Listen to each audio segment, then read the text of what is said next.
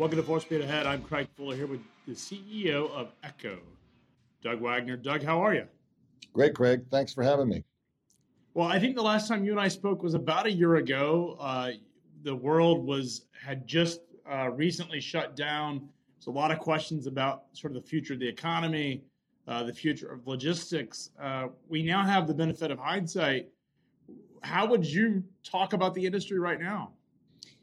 It's funny. I was just talking to a, our new hire class uh, about an hour ago, and, and one of the questions was, "What what have you learned through COVID?" And um, I'll tell you what. If I go back a year ago, uh, coming out of April when everybody shut down, and we had to send everybody home, you know, we we had about a week of panic, wondering how are we going to do this, and our business volumes ever going to return, and uh, daily daily meetings, you know, with the executive team, just uh, planning for the worst and hoping for the best. And so, you know, by the time we got to June, about a year ago, everybody was coming back. You know, the small businesses were reopening, they were selling all their products, they were running out of inventory, their suppliers were out of stock, and we just saw this huge uh, demand for for freight. And I, I attribute a lot of that to the fact that people were staying at home and you know they were buying products and not services and, and that that fueled fueled the freight economy. And then i think about the same time we, we started recovering from the industrial recession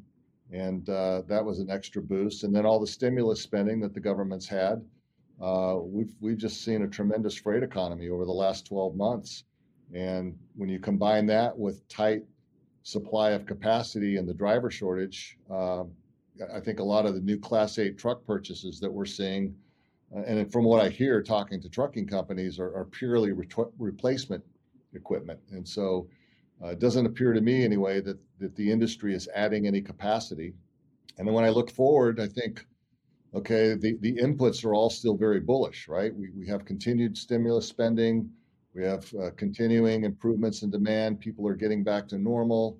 Uh, you've got the potential for infrastructure spending and you know so many things that are going to help the demand side of the equation and i don't see any relief in sight on the supply side. So uh, the big the big learnings for me was uh, we could do business in a different way you know sending all of our employees home and uh, you know now we're having trouble getting them back uh, because they like working at home but we've also proved that we can do it you know? So as we look forward we think about you know new ways of doing business that are you know a little more innovative than what we thought we could do in the past. And, and I think a lot of things are possible.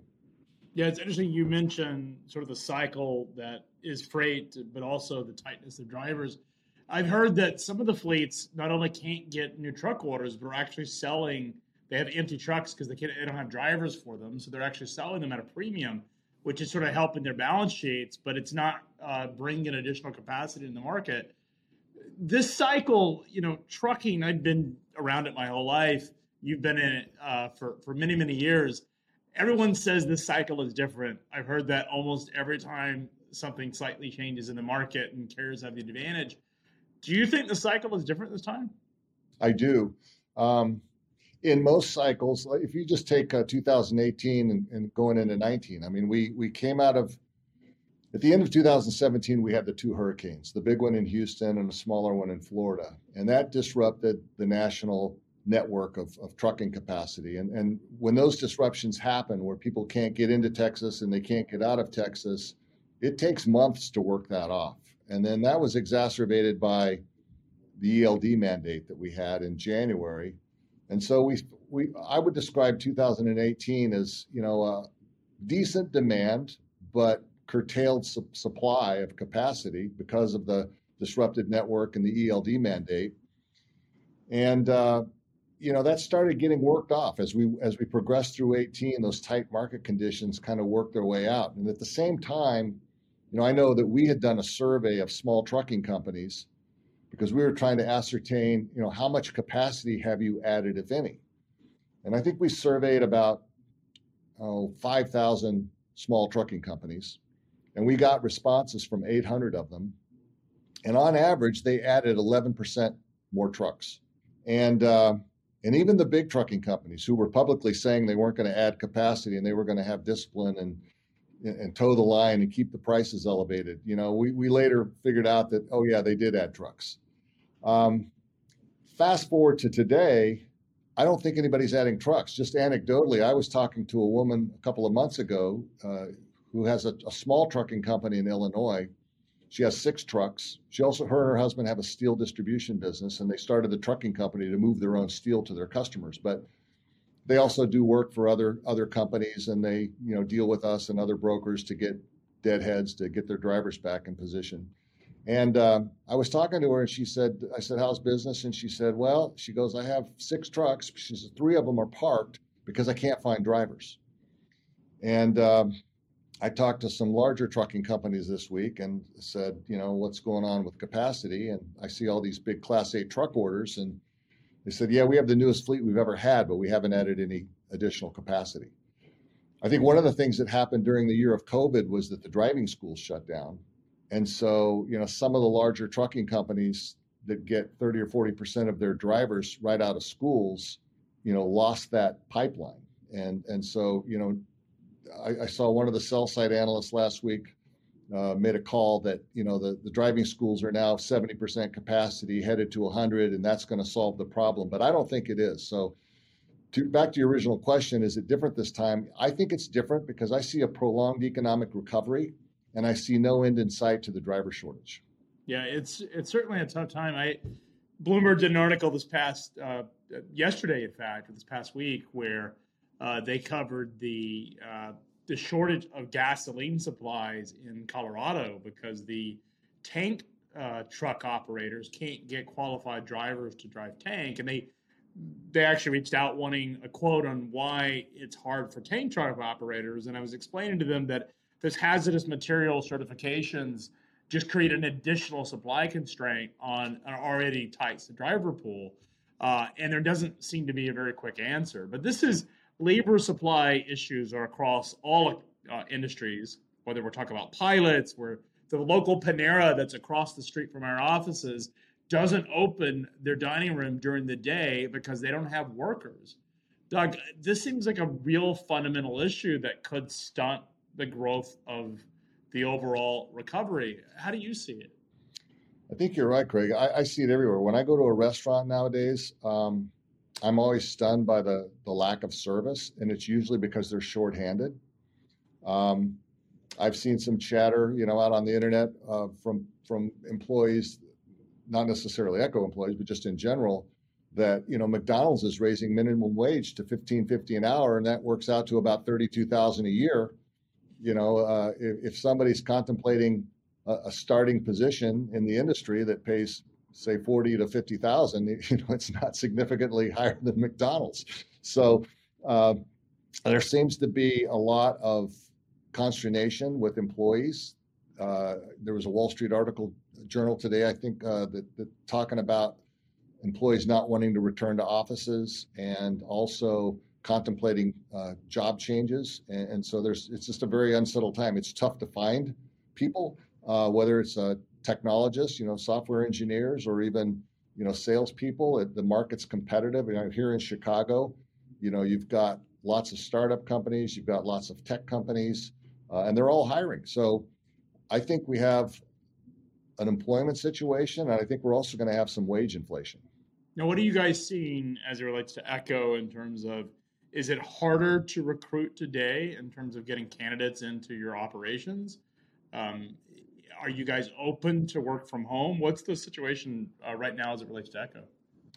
So, you know, we do a lot of college recruiting, and of course, there's always a fresh crop of college graduates, and we recruit on 200 campuses. So, so we we continue to see uh, an influx of people. In fact, we just started a class two weeks ago that's got over, I think, about 95 people in it. Um, that being said, you know, all of those people that are we are recruiting seem to have more options today than they had in the past. You know, they're looking at multiple job offers and they're trying to pick which one is the right one for them. You know, we've we've continued to work remotely. Um, last June of 2020, we, we told our employees that returning to work was optional. And some people did return to work, not a lot, but some.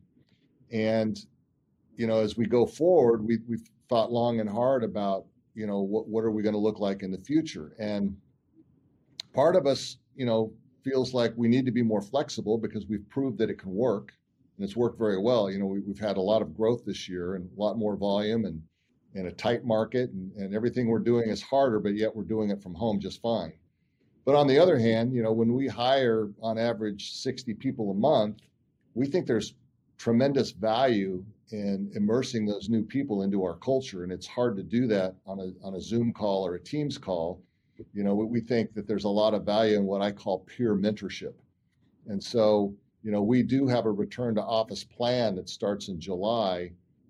Pretty pretty gentle. It starts out at two days a week, you know, and uh, if, if you if you're new at the company, it's more. But if you've got tenure, it's it's two days a week, and in September it moves to three days a week and we're kind of taking a wait and see attitude to go beyond three days a week. But we also believe that in the future, we're going to have more flexibility. And so if you've got tenure with the company and you're a high performer, you're going to have a lot more options available to you. And Doug, what does this mean for cities like Chicago, which have a large pool of transportation logistics uh, expertise, or even more meaningful to Chattanooga, which you know logistics is a big industry here. Um, there's a lot of questions locally in Chattanooga about whether Chattanooga, frankly, can survive uh, in terms of hosting headquarters uh, because the the wages have gone up so significantly as uh, companies have started out of you know San Francisco and New York and Chicago have started to pick off local talent. Um, any any thoughts on what this means in terms of how communities are going to shape uh, themselves in, in a post COVID world? Well, speaking for Chicago, I mean, Chicago is quickly becoming a tech city, right? We've got right here in town, we've got uh, Google, we've got Uber, we've got Facebook, uh, Grubhub. I mean, we've we've got a number of established technology companies. Plus, we have a very active startup community, and there's a lot of venture capital investments, not only from Silicon Valley, but right right here in Chicago. There's a lot of VC money and it's becoming a place where entrepreneurs, you know, want to start a business. You know, Chicago is a world-class city, lots of great things to do, lots of talent, but especially for IT talent, it's it's becoming you know very competitive. The the wages are going through the roof, and um, and you got to have a good story to tell. You know, if if you're a crack software engineer, you want to go solve interesting problems. You want to build new technology. You don't want to work on old stuff, and, and you want to use the latest, greatest tools because that's the best thing for your career. So we're fortunate in, in that we spend a lot of money on technology. We're building lots of new stuff, and and we think it's the kind of place where people want to work. But it, it's tough, you know. And and I would also tell you to your point about Chattanooga, you know, companies in Chicago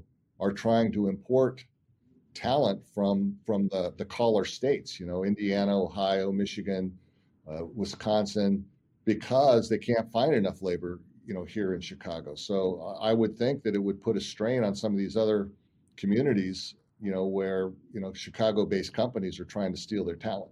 Yeah, if you if you no longer have to be geographically defined, you can easily someone can work from home. It sort of changes the game for smaller communities like ourselves, where if you do lose a, a source of talent, it, it, can actually have a pretty big impact, whereas a bigger market maybe to absorb it. Uh, Doug, you mentioned Chicago being the home of a, a lot of the technology uh, industry. It's also a big intersection of technology and freight. Two of the most successful freight tech companies are Project 44 and FourKites, both based in Chicago. Um, I'm curious when we think about visibility, both in the visibility and transparency space. I'm hearing a lot of the folks uh, a lot of executives like yourself talk about that that's no longer optional. You have to f- provide visibility and transparency through all breadcrumbs of a transaction. Can you talk a little bit about that? Yeah, I think um, over the last two years, maybe, we've seen an acceleration in the adoption of technology by shippers. I would have said before that that, frankly, most of the, the big transportation companies were, were ahead of the, the marketplace. Um, because if you think about it, a lot of shippers, you know, the transportation department is the last one to get access to capital and technology, and and it's always kind of lagged probably other areas of their companies. Uh, but in the in the last 24 months, we've seen companies much more willing to adopt technology, and, and to your point, even demanding it. So today, there's lots of large shippers that want you know near real time updates on every single shipment that you're you're moving for them and and uh, it's not it's not uncommon to have an API connection with a shipper and they demand a, an update every 15 minutes. And if you don't do that, you're going to get a bad score on your scorecard. You think you think it's basically no longer an option? You have to have it to participate in bids. Well, it's a fragmented market, so there's there's clearly lots of shippers that don't have those demands. But if you want to play with the big dogs, I, I would say absolutely, it's it's a condition of doing business. And Doug, Echo's historically had a very uh, has worked a lot with small, medium-sized shippers, a lot less concentration in the the larger uh, shipper community. Um, is that still the case for you guys as you build up, continue to build out your business and grow it? No, not really. I would say that if you looked at our our business, uh, LTL certainly has a small shipper focus because you know larger LTL shippers are generally going to deal direct with a carrier and, and, don't don't need a, a third party in between. Uh, not always the case, but generally the case. But when you get to truckload, by definition, it's kind of the opposite. It's the larger truckload shippers that can only manage so many relationships with asset-based carriers, and they got to fill in the gaps with with uh, third parties like Echo. And so, you know, in particular, as we've grown our truckload business, um, we are, you know, operating with a lot of Fortune 100 companies, and you know, we're in those routing guides, and and uh, you know, as is typically the case, you know, if you break into, let's call it a Fortune 100 truckload shipper and get into their routing guide for the first time, you know, you're usually going to get a few lanes and, and, an opportunity to prove yourself. But as you prove yourself, as you do a good job, you're going to get access to their spot market freight. And then next year, when the when the bid comes out, you get the RFP, and plus you've got a working relationship. You know, you're going to get the opportunity to bid on more lanes, and they're going to be willing to, to, to give you more lanes because you've proven your service capability. So I would say in recent years, uh, we've we've had a lot of our growth, and probably most of our growth has actually come from larger shippers. So you're saying a lot of is is there a construct in the market? I know last year during COVID, the larger shippers were predominantly the winners over the small ones because they had more sophisticated supply chain networks. But what what are you seeing in a post or a recovery market? Are you seeing uh, small businesses also uh, and small shippers also? Uh, do well, or any any difference between what we're seeing from the large enterprise shippers with the small ones? Yeah, I would say if you if you went back a year ago last summer, uh, the, the, small shippers struggled because they depleted their inventories and and they couldn't restock fast enough. You know, if if it normally took them four weeks, but between the time they placed an order with their suppliers and it, it landed on their dock, you know, it was now taking eight or 12 weeks because their suppliers were backed up, you know, especially if, if the products were originating, you know, in Europe or Asia. Um, I think what's what that's caused is for those smaller shippers to take on bigger inventories. So I, I don't think they've necessarily got any more sophisticated in managing their supply chains. They're they're just carrying more stock, and uh, I think the reverse is true with the larger shippers. That you know we saw them get very creative. You know, uh, especially when you had the port congestion on the West Coast. You know, we had uh, one customer who was a big supplier of Walmart, and you know they needed to get their product into 42 Walmart distribution centers, and you know they were working with us to figure out how to bypass their own DCs and go directly from, you know, the the Inland Empire in Southern California, you know, to, to 42 Walmart DCs to satisfy one of their biggest customers. So we've seen a lot of creativity. You know, we saw again with the port congestion, people going into Vancouver and Seattle to try to bypass uh, LA Long Beach, um, and so you know it's it's a tale of, of two size shippers. Is, is, there a risk though? This is something I didn't sort of think a lot about. Is because you have such tight inventories and you have shippers that are sourcing products from multiple vendors that perhaps they didn't before and from multiple locations around the world. Is there a risk of us having a, hangover from all this activity once the economy gets on a solid footing and we start to rebuild inventories? Is there a risk of it of everything slowing down? Or, or do you think that uh, this cycle is going to be pretty persistent I don't know if I know the answer for sure. I have a couple of thoughts though. One of my thoughts was I think one of the things that caused the surge in freight was the fact that people weren't going on vacation, they weren't taking the cruise, they weren't going to the movie theater, they weren't going out to dinner. And what they were doing was sitting at home buying more stuff on Amazon, right? So I think that benefited the freight industry. Um, as those people get back to normal, you know, are they going to now buy less stuff on Amazon and spend more of their, you know, their their money on on services and and vacations and travel and, and some of those things? So that could be a detractor that, that will, you know, it helped us on the way up and maybe it'll it'll hurt us on the way down. Um, so that's one input, I think. Um, but the other one is, you know, if we if we get an infrastructure bill and we're going to be spending whatever the number is, a trillion trillion and a half dollars on infrastructure, that's a lot of freight, you know, ultimately. And so that's going to heat up a certain portion of our economy and certain certain shippers, and that's going to put a strain. Um, you think about all the stimulus money that we've been seeing, and as you know, you know when you inject money into the economy, there's a multiplier effect because you know when when I get when I get a check, I'm going to go spend it, and then whoever I spend that money with, they're going to go spend it, and and so that money has more value than the face value. And I think there's a lot of the multiplier effect going on in our economy right now as, as we've had all this federal stimulus and unemployment money. Uh, we also know there's a lot of people sitting at home right now because they're making more money collecting unemployment than they would be, you know, driving a truck or working at Burger King or whatever the case may be. Um, but eventually they got to go back to work. So I just think there's uh, a lot of mostly bullish things. You know, people in this industry, as you know, especially the investor community, always worry about where are we in the freight cycle, and you know, if this is good as it gets, when does it start getting bad again? and normally, you know, you could probably figure that that's somewhere in the next 12 to 18 months, uh, a, a true story. But I, I almost think that the conditions we see right now are going to persist, you know, well into 2022 and, and maybe beyond, because I just don't see anything uh, pulling the other way, other than maybe the shift of, of, uh, of discretionary spending going from products back to services. Yeah, it's anyone's guess. I mean, we all have sort of our own thoughts, and uh, I, I think the market is everyone's a little paranoid because we saw the you know there was five cycles in the past five years or four cycles in the past five years. You get a lot of uh, oh, it's a it's a pretty a gut wrenching experience to go through those cycles you we saw, we saw, an entire cycle last April and May. oh, I know. In, in, a, in, really two months or a month and a half, it was sort of a super cycle, and it's continued on since then. So uh, a lot's going on. Doug, you, you're a student of the markets. You talked about investor sentiment. We have at FreightWaves can't keep up with all the deals that are getting funded in venture capital, uh, especially around supply chain, because that's where we tend to focus. But there's also sort of run in the equity markets. I also know you dabble or have dabbled in the past in crypto.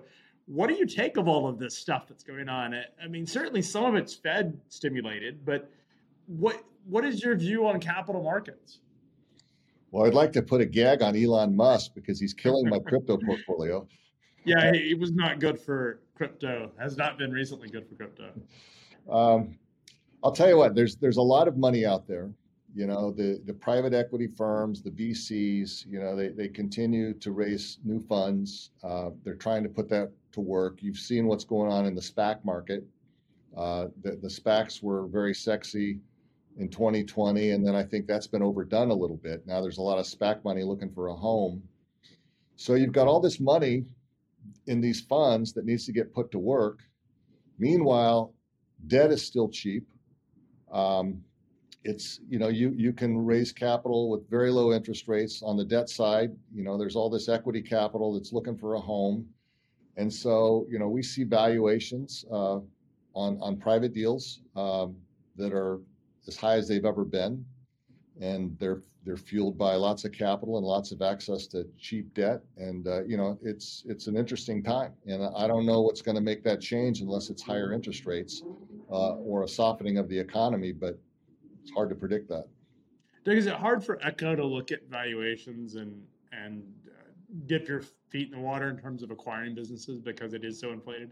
It is because you know as a public company, you know we can look at having three or four times leverage. You know uh, that that's acceptable to a institutional public equity investor. Um, whereas a private equity firm will put as much leverage on a business as they think the business can stand. You know, they don't they don't want to put it at risk, but the more leverage they can put on a on a deal, the, the better their ROI, right? So So it is hard, you know. So for us, you know, tuck-ins are still relatively easy for us to do. It's it's just that they don't move the needle as much. Um, but when you look at larger transformational deals or adding new capabilities, you know, if the deal is big enough to be a platform company for private equity, you know, now you're talking about, you know, an auction process where, you know, we're seeing 13, 14, even 15 times multiples and seven times leverage. Yeah, that, we can't compete with that.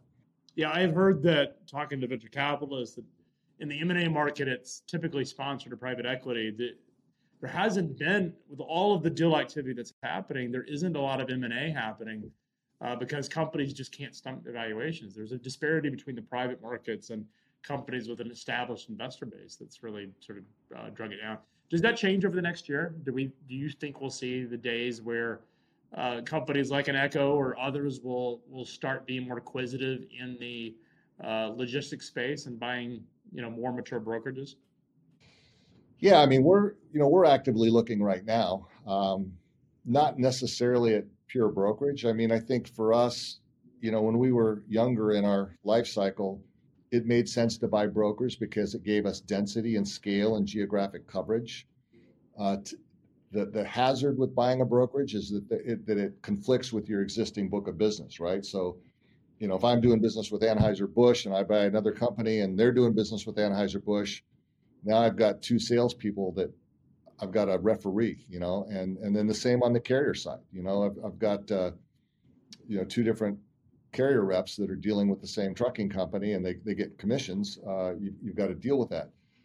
The other thing is that buying a brokerage uh, at our in our current situation is that it, it doesn't really give us scale that we don't have. We, we feel like we have adequate scale to be competitive with anybody in any lane. So as we think about M&A, you know, we're looking more at, you know, what additional capabilities can we add that are fairly co- close to our core. They're not asset based, but they they maybe diversify us a little bit out of the freight cycle. And you know, we've looked at some technology businesses, we've looked at some data science businesses, we've looked at some consolidation businesses, and, and so you know, there are a lot of things in adjacent spaces that that are attractive to Echo, and maybe not big enough to be on the private equity radar, and that's that's probably where we'll have success in the short term. And then you know, more transformational deals. You know, if you were thinking about like a freight forwarding business or final mile delivery business, you know, th- those are interesting too. But I think in this current market environment, those would be tougher to do. What do you think the digital brokers that have gotten, I mean, if just arguably, in, in looking at the Echo balance sheet and income statement, what public multiples are, and then, you know, through our own research, looking at private multiples, it's a very big disparity between the digital brokers uh, and traditional, or I should say, established uh, uh, players. What what do you think the game ends for? At some point, the investors in those digital brokers have to exit. So, where do you think it ends up? Do you think it continues to be a sponsored deal where it just gets passed from sponsor to sponsor uh, until the business gets to a certain scale, and then it becomes an interesting asset for someone like an Echo? Or, or where do where does all that go? Because putting a high valuation on a business is great. It looks great on paper, but we all know that founders don't get paid until they actually exit. Yeah. Well, you know, Craig, I, I know you understand the VC game, and and they're they're different type of investors than private equity, and private equity are different types of investors than than uh, public equity investors, and they all have different risk tolerances. Um, the the VC investors are looking for astronomical growth. They want to see disruption. They want to see disintermediation. And if they believe that a particular investment will accomplish those things, they'll they'll pay up. And they protect themselves with with uh, preferences, uh, liquidation preferences that sort of protect their downside. So, you know, if you apply conventional wisdom to VC valuations, it's it's not always apples and apples. And and they're pretty smart guys that know what they're doing. So you know, I, I don't I don't try to uh, diminish that at all.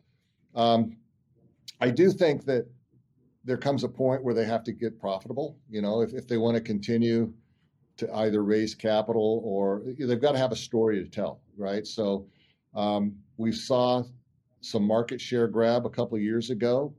Uh, now it, it, it, appears that there's more of a focus on getting profitable. Um, you know, the, the path that Echo took, and I don't know if we would do it the same way if we started over, but you know, when when we took the company public in 2009, our revenue was 260 million. Now that's pretty small for a public company.